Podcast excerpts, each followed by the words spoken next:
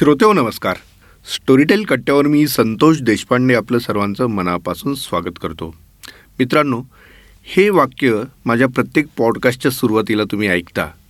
पण एवढंच काय ते साधर्म्य सगळ्या पॉडकास्टमध्ये माझ्या असतं त्यानंतर असतो वेगळा विषय. आणि तसाच वेगळा विषय मी आज घेऊन आलेलो आहे. तो म्हणजे स्टोरीटेलवर नुकतंच दाखल झालेलं माता कैकई हे पुस्तक. आणि या पुस्तकाचे लेखक आपल्या सर्वांचे लाडके लेखक साहित्यिक संशोधक संजय सोनवणी सर आज आपल्यासोबत आहेत. सर तुमचं कट्ट्यावरती खूप खूप स्वागत. धन्यवाद नमस्कार सर्वांना. तुम्ही इतिहासामध्ये डोकवता तुम्ही भविष्यातही डोकवता आणि सगळ्याचं प्रतिबिंब तुमचं तुमच्या लेखनातून आम्हाला दिसतं जाणवतं. त्यातून अनेक वेगवेगळ्या साहित्यकृती फुललेल्या दिसतात. माता कैकई ही नवीन साहित्यकृती तुमची ऑडिओ फर्स्ट अशीच म्हणायला हवी. ती आता स्टोरी टेलवरती दाखल झालेली आहे. काय आहे एक्झॅक्ट माता कैकई म्हणजे कैकईचा इतिहास आहे का एक्झॅक्ट काय आहे? माता कैकई लिहिण्यामागची माझी भावना अत्यंत वेगळी होती. कारण आपले रामायण झालं महाभारत झालं किंवा पुराणातली अनेक पात्र अशी आहेत की ज्या पात्रांकडं आपण वेगवेगळ्या दृष्टिकोनातनं पाहू शकतो तेवढं पोटेन्शियल त्यांच्यामध्ये आहे. आपल्यासमोर आणा येणाऱ्या ज्या कथा असतात अनेकदा त्या एखाद्या ग्रंथातल्या असतात आणि ते जास्त पॉप्युलर असतात. त्यामुळे माता कैकई म्हणजे तिला माता म्हणावं की तू मातानं तू वैरिणी असं शब्द वापरला जातो काही काहीबद्दल परंतु ही खरोखर वैरिणी होती का? आणि ती जी काही वागली रामाला वनवासाला पाठवलं त्याच्यावर लक्ष्मणाला जावं लागलं सीतेला जावं लागलं आणि ते खलनायिका म्हणून एस्टॅब्लिश झालेली की भारतीय संस्कृतीमध्ये खलनायक आणि खलनायिका म्हणून काही विशिष्ट व्यक्ती या अत्यंत मानवी मनावर आरूढ बसलेल्या आहेत. म्हणजे महाभारतात दुर्योधन असेल शकुनी असेल अशा व्यक्ती एकदम खलनायक अत्यंत वाईट आणि अशी असं होऊ नये अशा स्वरूपाची धारणा बनलेली असते. तर सांस्कृतिक धारणा या बनतात बनाव्यात त्याचं काय करावं हा प्रत्येकाचा प्रश्न आहे. परंतु ज्यावेळेस एक साहित्यिक म्हणून विचार करतो इतिहास अभ्यासक असतात ना कैकईच्या मी इतर काय काय कथा उपलब्ध आहेत याचा शोध सुरू केला. कैकईच्या आधीचं जे जीवन होतं म्हणजे दशरथ महाराजांशी विवाह होण्याच्या आधीची कैकई तिचं लाईफ कसं गेलं? आणि मग तिचं प्रतिबिंब कुठेतरी या निर्णयाशी संबंधित आहे का? की वनवासाला पाठवा ते दोन वर तिने मिळवलं. ती उत्कृष्ट रथचालक होती उत्कृष्ट धनुर्धारी होती. उत्कृष्ट अश्वपरीक्षक होती. कारण केकय देशाची ती म्हणून कैकई. तो अच्छा. केकय देश मुळातच त्या काळात अश्वांच्या पैदासीसाठी अतिप्रसिद्ध होता. म्हणजे कुठे होता हा? हा केकय देश म्हणजे गांधार आपल्याला माहिती आहे. गांधाराच्या बाजूलाच म्हणजे वरची बाजू दरद आणि केकय हे शेजारी शेजारचे त्यावेळेचे पहाडी प्रदेशातली राज्य. आणि ते घोड्यांच्या पैदाशीसाठी केकय राज्य हे अत्यंत प्राचीन काळापासून फेमसच आहे. दशरथ महाराज तर अयोध्येचे. मग अयोध्येचे दशरथ केकय देशात सैन्य घेऊन युद्ध करण्यासाठी कशासाठी गेले? मग कैकईचं त्यांचं पहिलं युद्ध कसं झालं? आणि त्याच्याही पूर्वी कैकईचं जीवन कसं होतं? खरं म्हणजे वनवास तर कैकई नाही भोगला. पहिला वनवास खरं म्हणजे रामन नाही भोगला तो कैकई नाही भोगला. कारण तिचे वडील अश्वपती आणि तिची माता देववती. तर अश्वपती महाराजांनी देववती आणि कैकईला ती लहान असतानाच निष्कासित केलं. यांना अरण्यामध्ये राहावं लागलं. ही धनुर्धारी वगैरे शिकली ते आदिवासींच्या सहवासामध्ये. रथचालने ते तिकडे शिकले. ही कैकई की जिने स्वतः वनवास भोगलेला आहे. स्वतः कष्ट भोगलेले आहेत. स्वतः दुःख भोगलेली आहेत. आदिवासींबरोबर तिला अरण्यामध्ये हिंस्र पशु पक्ष्यांच्या सहवासात राहावं लागलेलं आहे. ती रामाला वनवासाला का पाठवेल? हा मला पहिला प्रश्न पडला. जिचं पतीवर एवढं प्रेम आहे की शंभरासुराशी झालेल्या युद्धात इंद्राला मदत करताना रथाचं चक्र तुटलेलं असताना स्वतःचा हात चाकात घालून रथ सावरून धरला आणि एका हाताने युद्ध केलं. अशी काही काही की ज्यामुळे दशरथांनी तिला दोन वरही दिले की तू एवढा पराक्रम गाजवलास इंद्राने त्याची स्तुती केली. ही म्हणजे मायथॉलॉजिकच कथा आहे. यात काही काल्पनिक काही नाही आहे ही मायथॉलॉजी आहे. मग तीच काही काही असं का वागली असेल. तर त्याचं रहस्य उलगडायचा प्रयत्न मी वेगळ्या पद्धतीने केला. म्हणजे त्याचं दुवे मला तिच्याच जीवनामध्ये सापडले की तिचे वडील अश्वपती. त्या अश्वपतीला एक वरदान होतं. हे अर्थात पुन्हा मायथॉलॉजी करायला. पण ते वरदान होतं की त्याला पशु पक्ष्यांची भाषा समजेल. बर. आणि एकदा तो उद्यानात त्याच्या पत्नीबरोबर फिरत असताना त्यावेळेस काही काही लहान होते दोन चार वर्षाचं बाळ असेल तर तो एक राजहंसाचा जोडं त्या जलाशयात विहार करत होतं. त्यात ते काहीतरी बोलले वाटतं. ते याला समजलं अश्वपतीला कारण त्याला पशुपक्ष्यांची भाषा समजत होती. तो हसायला लागला. हसायला लागला तर देववतीने विचारलं की का हसता हसायला लागलं तुम्ही? आचार्य एवढे गंभीर होतं एवढे अचानक हसायला काय लागलं? तो टाळायला लागला. तर देववतीला अजून स्त्री हट्ट असतो. की सांगाच मला सांगाच मला. आणि तो वरदान असतं त्या वरदानावर एक शाप असतो की तो सांगितलं की तो मारणार. म्हणून कोणाला सांगायचं नाही. मग तो चिडतो की माझ्या मृत्यूची तुला घाई झाली आहे का. असं म्हणतो तिला आणि त्या कैकेईला हाकलून देतो. हा पुराणामधला येणारा भाग. ओके. मग म्हटलं कैकेईने रामाला चौदा वर्ष दूर पाठवलं. याच्या मागं तिच्या वडिलांनी मरण्याच्या आधी तिला जे वरदान दिलं म्हणजे हेच पशुपक्षाची भाषा समजेल. आणि ते जर तू कोणाला सांगितलं तर तूही मरशील. अशा स्वरूपाचं ते वरदान आहे. म्हणजे प्रत्येक वरदानावर एक शाप असतो अटळ असा. असा तो शाप आहे. तर हिला सांगितल्यानंतर ते रहस्य तिचे वडील लगेच मारतात अश्वपती. मग ही मात्र ठरवते की आपण मात्र कोणाला हे सांगायचं नाही नाही तर आपलाही मृत्यू अटळ आहे. आणि दुसरा कळालं तर दुसरा जर कोणाला सांगायला गेला तर त्याचाही मृत्यू अटळ आहे. म्हणजे हे कुठेतरी थांबवायचं. परंतु यात एक ट्विस्ट आहे की कैकई जी आहे जी रामाला वनवासात पाठवते एवढं सगळं नवऱ्यावर एवढं प्रेम असूनही दशरथावर त्यांचा मृत्यू पाहते एवढा अपमान सहन करते एवढा खलनायकत्वाचा शिक्का पात्रात पाडून घेते. आणि ज्यासाठी म्हणून सांगितलं की भारताला राज्यावर बसावं म्हणून तिने असं केलं तो भरत राज्यावर बसलाच नाही आहे मग तरी सुद्धा हिने असं का केलं? तर त्याचं रहस्य उलगडायचा प्रयत्न मी या आता सांगत नाहीत ना ते रहस्य तुम्ही नाही. नक्की? नाही. हा ठीक. आहे आता तुम्ही उल्लेख केलात की भरत तर राज्यावरती बसलाच नाही म्हणजे राज्य त्यांनी घेतलंच नाही हाती पण हे तिला कुठं माहीत होतं ना रामावर भरताचं लक्ष्मणाचं. किती प्रेम आहे शत्रुघ्नाचं किती प्रेम आहे. हे या तिन्ही ज्या पत्नी होत्या काही काही असेल सुमित्रा असेल कौशल्य असेल या सगळ्यांना माहितीच होतं. वयातही काही फारसा फरक नव्हता कोणाचाच काही. आणि भरत राज्यावर बसणार नाही याचा काही काहीला अंदाज होता. अंदाज होता. अंदाज होताच आणि समजा बसला जरी असता तरी बारा वर्षानंतर वनवास संपला की भारताला पुन्हा राज्य खाली करावं लागणं हे उघडच होतं. त्यामुळे तो त्याचं राज्य मिळालं जरी असतं समजा तो बसला जरी असता ते काय परमनंट असणार नव्हतं ना. कारण अट काय होती? बारा वर्षाचा वनवास होता बरोबर. पण त्याने पुन्हा राज्यावर बसायचं नाही अशी अट नव्हती. म्हणजे त्याच्यामुळे काहीतरी रहस्य असलं पाहिजे. आणि ते जे रहस्य आहे ते अक्षरशः जीव घेणं आहे. ते रहस्य म्हणजे मानवी जीवनामध्ये नीती कशी असते नीतीचे खेळ कसे असतात घटनातनं घटनाचे क्रम कसे बदलतात एक घटना बदलली की पुढच्या साऱ्या घटना बदलत जातात. हे सगळं मायथॉलॉजिकल आहे कसं आहे? याच्या मागे तार्किक भाग म्हणजे काल्पनिक नाही मी म्हणाल त्याला पण तुम्ही तर्काच्या आधारे शोध घेतलेला आहे का? नाही ही जी पशुपक्ष्यांची भाषा तयार येणं काही काहीला राज्यत्याग करावं लागणं तिच्या आईलाही पण राज्यत्याग करावं लागणं म्हणजे वनवासात जावं लागणं हा भाग ऐतिहासिकच आहे म्हणजे मायथॉलॉजीत लिहिलेला आहे तो काल्पनिक नाही. त्यानंतरचा हा पुढचा भाग रामाने वनवासात जाणं वगैरे हा जो सगळा भाग आहे रावणाला मारणं हाही भाग काल्पनिक नाही. हा भाग तर रामायणाला धरूनच आहे. यातली फक्त मधली जी गोष्ट आहे की कैकईने रामाला वनवासात नेमकं का पाठवलं? तोच खरा मला वाटतं याच्यातला धागा आहे. यातला धागा आहे. या सगळ्या रहस्याला जोडणारा. आणि काही खरोखरच मानली जाते त्याची खलनायिका होती? का ती खरोखरच माता काही होती? म्हणजे खलनायिका काही काही ती माता काही मग तुम्हाला माता काही काही असं का नाव दिलं? तुम्ही नुसतं काही काही का. नाही म्हणाल? नुसतं काही काही असं नाही म्हटलं की काही काहीकडे पाहायचा दृष्टिकोन जो आहे तो नाही म्हटलं तरी एक खलनायिका म्हणूनच. आहे. कोणी आपल्या मुलीचं नाव काही काही ठेवत नाही. आपल्या देशामध्ये अजून तर तशी काही परंपरा सुरू झालेली नाही आहे कदाचित भविष्यात होईलही ते त्याबद्दल मी काही बोलू इच्छित नाही.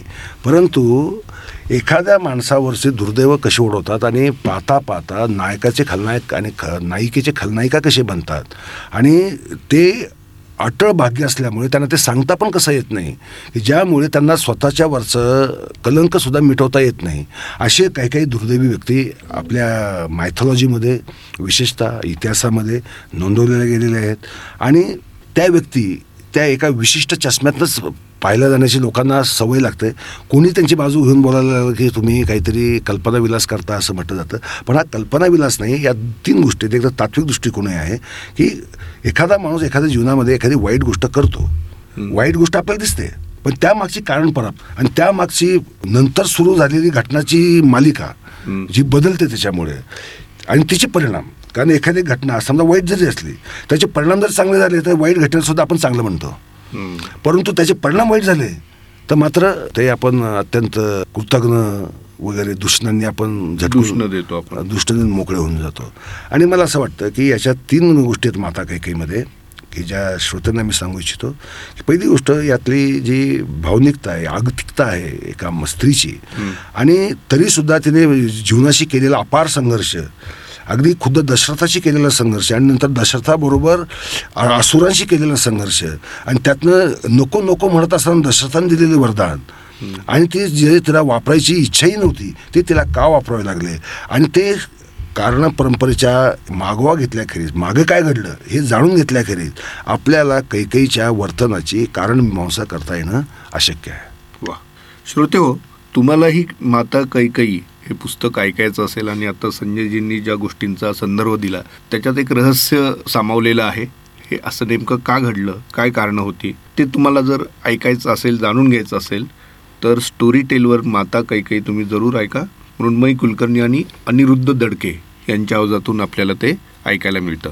आता तुम्ही ज्या काही सगळ्या गोष्टींचा उल्लेख केला त्याच्यावरून मला हा प्रश्न तुम्हाला जरूर विचारावा असा वाटतो की जशा अनेक गोष्टी अनेक व्यक्तींना आपापल्या बाजू असतात तशी कदाचित कैकईची बाजू शोधायचा तुम्ही प्रयत्न केलेला असेल याच्यामध्ये. बरोबर? पण अशा बाजू अशा लोकांच्या का मांडाव्याशा वाटतात तुम्हाला? आता कैकई उद्या तुम्ही म्हणाल शकुनीला पण त्याची बाजू होती परवा म्हणाल काय दुर्योधनाला असेल. ह्या बाजू समोर येणं आवश्यक आहे का? म्हणजे ज्यांच्याकडे खलनायक म्हणून पाहिलं जातं त्यावरती जर आपण खल करूया. मला असं वाटतं संतोषजी की जगामध्ये कुणी नायक नसतो कुणी खलनायक नसतो. हे वास्तव आहे.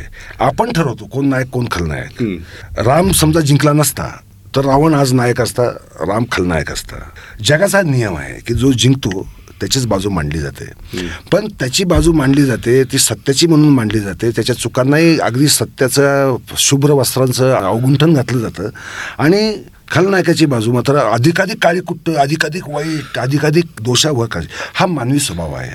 माझा हेतू यातला त्यांच्या बाजू काय होत्या काय नव्हत्या हे त्यांनाच माहिती आज काही आपलं ते खरे होते खटे होते हे घडलं नाही घडलं काही माहीत नाही. परंतु आपला भारतीय समाजासमोर मला हे दाखवायचं होतं की विचार करताना आपण नेहमी दोन बाजूंनी तरी कमीत कमी केला पाहिजे. अनेक बाजूंनी केला तर अजून उत्तम. परंतु कोणती दुसरी बाजू असते हे आपल्याला माहीत असलं पाहिजे. तरच आपल्या वागण्यामध्ये आपल्या वर्तनामध्ये आपल्या विचारांमध्ये एक सकारात्मक बदल घडू शकतो. जसं जैन तत्वज्ञानात अनेकांतवाद आहे की सत्याकडे जायचे अनेक मार्ग आहेत. एकच मार्ग नसतो आणि एकच मार्ग तोच सत्य आहे असं म्हणणं म्हणजे हा सत्याचा अपमान आहे. त्यामुळे एखादी गोष्ट नायक होता किंवा खलनायिका होती असं म्हणणं. आता शकुनीचं घेऊ. शकुनी नायक होता खलनायक होता तो शकुनीवर जरी मी दिलं तो खलनायक म्हणूनच येणार. याचं कारण असं आहे की त्याने जे केले ते सोडाने प्रेरित केलं आहे त्याने अत्यंत पण त्या सुडामागं पण कारण आहे. आणि ते मानवी कारण आहे. पण थोडक्यात त्याचे परिणाम काय झाले? ते चांगलं होतं का वाईट होतं? ह्यात न शिरता हे. कसं झालं असावं ह्याचा तुम्ही शोध घ्या अगदी अगदी. आणि अशीच प्रवृत्ती आपण अनेक गोष्टींमध्ये लावू शकतो. म्हणजे दैनंदिन जीवनामध्ये लावू शकतो की एखादी गोष्ट जशी दिसते तशीच ती असेल असं नाही हे आपण समजून घ्यायला पाहिजे. म्हणजे सावत्र आई ही कल्पना जी होती म्हणजे ही जी काही परंपरेने सावत्र आई म्हणजे जणू काही वाईट असते किंवा अमुक असते आणि काही काहीचे संदर्भ दिले जायचे दुर्दैवाने. पण ते तसं असतंच असं बिलकुल नाही. माता काही काही ह्या पुस्तकातनं मला वाटतं किमान एक बाजू समोर येईल. ज्या अर्थी तुम्ही माता शब्द आधी वापरलेला आहे त्याच्यावरून मी बोलतोय. आणि मी हे का लिहिलं की खुद्द वाल्मिकीच नाही माता न तू वैरिणी हे वाक्य आहे. तर वैरिणी का मग वैरिणी काही हे पण मी शीर्षक देऊ शकलो असतं. परंतु मी माता दिलं कारण याचं कारण असं आहे की माझ्या कथेने मी ज्या पद्धतीने मांडले त्यात ती माताच आहे आणि तिने खरं तर फार मोठा त्याग केलेला आहे माझ्या दृष्टीने. आणि तो त्याग असा आहे की जो जीवावर बेतणारा त्याग आहे. आणि तिसरी गोष्ट सगळ्यात महत्त्वाची की यात काही काही खरोखर कशी होती कशी नाही याचा शोध घेण्यापेक्षा यातली जी साहित्यिक जी मूल्य आहेत मनोरंजन जी जे मूल्य आहे आणि त्यातलं जे चित्र स्वभाव चित्रण केलेलं आहे त्या अँगलने याच्याकडे जर पाहिलं ते अधिक संयुक्तिक होईल. की तुम्ही एक साहित्यिक कलाकृती म्हणून याच्याकडे पाहावं असं मला वाटतं. आणि याच्यावरनं उगीच मग अ, सोनवणींना खलनायकांचा पुळका आला. पुळका आला काय? असं वाटण्याचं काही आवश्यक नाही नाही. नाही त्याच्यावर खल नाही परत होणार. त्याच्यावर खल नाही. तुम्ही सर देव दानव मानव ही मालिका तर स्टोरी टेलवरती खूप गाजलेली आहे. म्हणजे पुराण कथा नव्याने समोर आणलेल्या आहेत सगळ्या आणि तो मोठा प्रोजेक्ट होता खूप. हो. त्याचा इथं काही काही विषय लिहिताना तुम्हाला कुठे फायदा झाला? हा फायदा निश्चितच झाला. काय झालं? त्या देव दानव मानवमुळे पुराणकथांचा पुन्हा एकदा नव्याने मला अभ्यास करावा लागला. आणि पुराणकथा म्हणजे त्यात रामायणही येतं महाभारतही येतं आणि अनेक जी पुराणं आहेत भारतामध्ये ती पुराणे त्याच्यामध्ये येतात. त्याच्यामध्ये शेवटी एक गोष्ट लक्षात येतं की ज्या देशातल्या ज्या साहित्यकृती असतात त्याच्यामध्ये एक समान मानसिक प्रक्रियेचा धागा असतो. आणि तो धागा हा कथा जरी वेगळ्या असल्या काळ जरी वेगळा असला त्या कथांचा काळ जरी वेगळा असला म्हणजे रामाचा काळ वेगळा महाभारताचा काळ वेगळा पुराणांचा काळ वेगळा हे तरी सुद्धा एक फ्लो जो आहे कल्चरल फ्लो ज्याला आपण म्हणू किंवा सायकोलॉजिकल फ्लो म्हणू तो मात्र कुठेतरी परस्पराशी हा एक धागा जुळलेला असतो. आणि त्याच्यामध्ये माझ्या एक गोष्ट लक्षात आली की भारतीय मनोवृत्ती ही मुळात ओडिसियस किंवा ट्रॉयचं युद्ध म्हणजे जे झालं त्यासारखं दुर्दांत काव्य भारतीय लोक नाही लिहू शकत. याचं कारण असं आहे की भारतीय मनोवृत्तीच मुळात क्षमाशील आहे सहिष्णू आहे आणि ती प्रेम करणारी संस्कृती आहे. ती म्हणजे क्रौर्याने बाधित नाही. म्हणजे रामही रावणाला मारतो पण रावणाचा सन्मानच करतो. म्हणजे तो कुठेही रामाचा रावणाचा अवमान करत नाही. वालीची हत्या असेल समजा तिथे सुद्धा म्हणजे तत्वाच्या लढाया होत्या. तत्वाच्या लढाया होत्या. त्या म्हणजे माणसाच्या नृशंस क्रौर्याच्या त्या कथा नव्हत्या. म्हणजे तिची मानसिकता आहे. आणि आजही जर आपण पाहतो आपल्या समाज मनामध्ये की भारतीय माणूस हा तसा क्षमाशील आहे. तो टोकाला जात नाही. तो म्हणजे रागवतो तो चिडतो तो संतापतो तो उद्रेकतो. प्रश्न तो नाही. पण तो एवढ्या टोकाला जात नाही की काहीतरी हिंसक हिंसक नाहीये. मूळचा हिंसक नाही आहे आणि हा आपला जो धागा जो आहे सायकोलॉजिकल धागा कल्चरल धागा हा आपल्याला प्राचीन काळापासून घेऊन येतो. आणि या सगळ्या पुराणकथा लिहित असताना माझ्या तो तोच धागा लक्षात आला की जरी कथा वेगळ्या आहेत नचिकेताची कथा असेल अगस्त्यची कथा असेल किंवा रामाची कथा असेल या कथांमध्ये कुठेतरी एक आंतरिक दुवा आहे. तो म्हणजे कल्चरल सायकोलॉजीचा अच्छा. आणि तो फार महत्त्वाचा दुवा आहे. आणि त्या अँगलने खरं संशोधकांनी सुद्धा जर अभ्यास जर करायला सुरुवात केली तर लक्षात येईल की जैन पुराणकथा असो बौद्ध पुराणकथा असो का हिंदू पुराणकथा असो या सगळ्या पुराणकथामध्ये जरी धर्म वेगळे असले तत्वज्ञान वेगळं धर्माचं तत्वज्ञान वेगळं असलं तरी मूलभूत गाभा मात्र एक समान आहे. मी पूर्वी एकदा म्हणलो होतो की तुम्ही इतिहासातलं फिक्शन समोर आणता आणि फिक्शनमध्ये पण इतिहास शोधू शकता. कदाचित त्याचंच एक द्योतक म्हणून ही नवीन तुमची कलाकृती समोर आलेली असावी. एक जाता जाता शेवटचा प्रश्न. म्हणजे पुराणातली ही जे कॅरेक्टर्स आहेत काही काही आहे राम आहे सुमित्रा आहे अगदी कौशल्य आहे सगळेच लक्ष्मण आहे. म्हणजे मला ग्रेसची एक- कविता आहे त्याच्यातले काही शब्द आठवतात. लक्ष्मणाची रेघ आली उर्मिलेच्या कामी अंबारीचा हत्ती नसे अंबारीचा स्वामी म्हणजे लक्ष्मणाने रेघ जी ओढली त्यातनं जे काही पुढं महाभारत घडलं. पण त्याचे भोग उर्मिलेला. भोगावे लागले हो. त्याच्यामुळे ह्या तोपर्यंत उर्मिलेच्या मनात काय असेल तिला एक प्रकारचा वनवासच होता खरं नाही का तर हे जे कॅरेक्टर्स आहेत त्यांची जी काही आतापर्यंत मांडणी केलेली आहे आपल्याकडे पोर्ट्रे करणं असतं जे कॅरेक्टर्सचं ते त्या काळातलं जे पुराण कथेतलं आहे आणि आत्ताच्या काळातलं आहे कुठलंही तुम्ही कॅरेक्टर ॲज अ लेखक म्हणून तुम्ही मांडणी करता. ह्याच्यात अतिरंजतपणा तेव्हा होता का आता तो जास्त असतो? आता प्राचीन काळात लोक मुळात जगाकडेच मिथिकल चष्म्यातनं पाहिजे त्यांची दृष्टीच मिथिकल होती. म्हणजे त्यांना दिसतानाच घटनाच त्या भव्य दिव्य किंवा त्या भावनिक त्या सुद्धा अतिरंजित स्वरूपात दिसायच्या. त्यावर त्यांच्या लेखनामध्ये तो थोडासा अतिरंजितपणा आपल्याला जाणवतो. म्हणजे दहा तुंड होती. वीस हात होते वगैरे वगैरे ह्या जर अतिरंजितपणा आहे परंतु तो तर जगाकडे बघायचीच त्या दृष्टिकोनातनं आणि त्यांच्या प्रतिमा ज्या आहेत प्रतीकं जी आहे ती त्या पद्धतीने उमटायची. आज कादंबरीकारांच्याही प्रतिमा वेगळ्या अर्थाने तशाच जातात. अतिरंजितच असतात. म्हणजे मग त्या सामाजिक अत्यंत गहन तर्कनिष्ठ कादंबऱ्या असोत. न नाट्य असो किंवा नाट्य असो. त्याच्यामध्ये कुठे ना कुठे हा जो धागा आहे प्रा- प्राचीन काळापासून आलेला भारतीय नाटकांमध्ये भारतीय नाटकं पण बघा आपण शेक्सपियर सारखं जुलियस सीझरवर नाही लिहू शकत. आपल्याकडे शकुंतला असू शकते.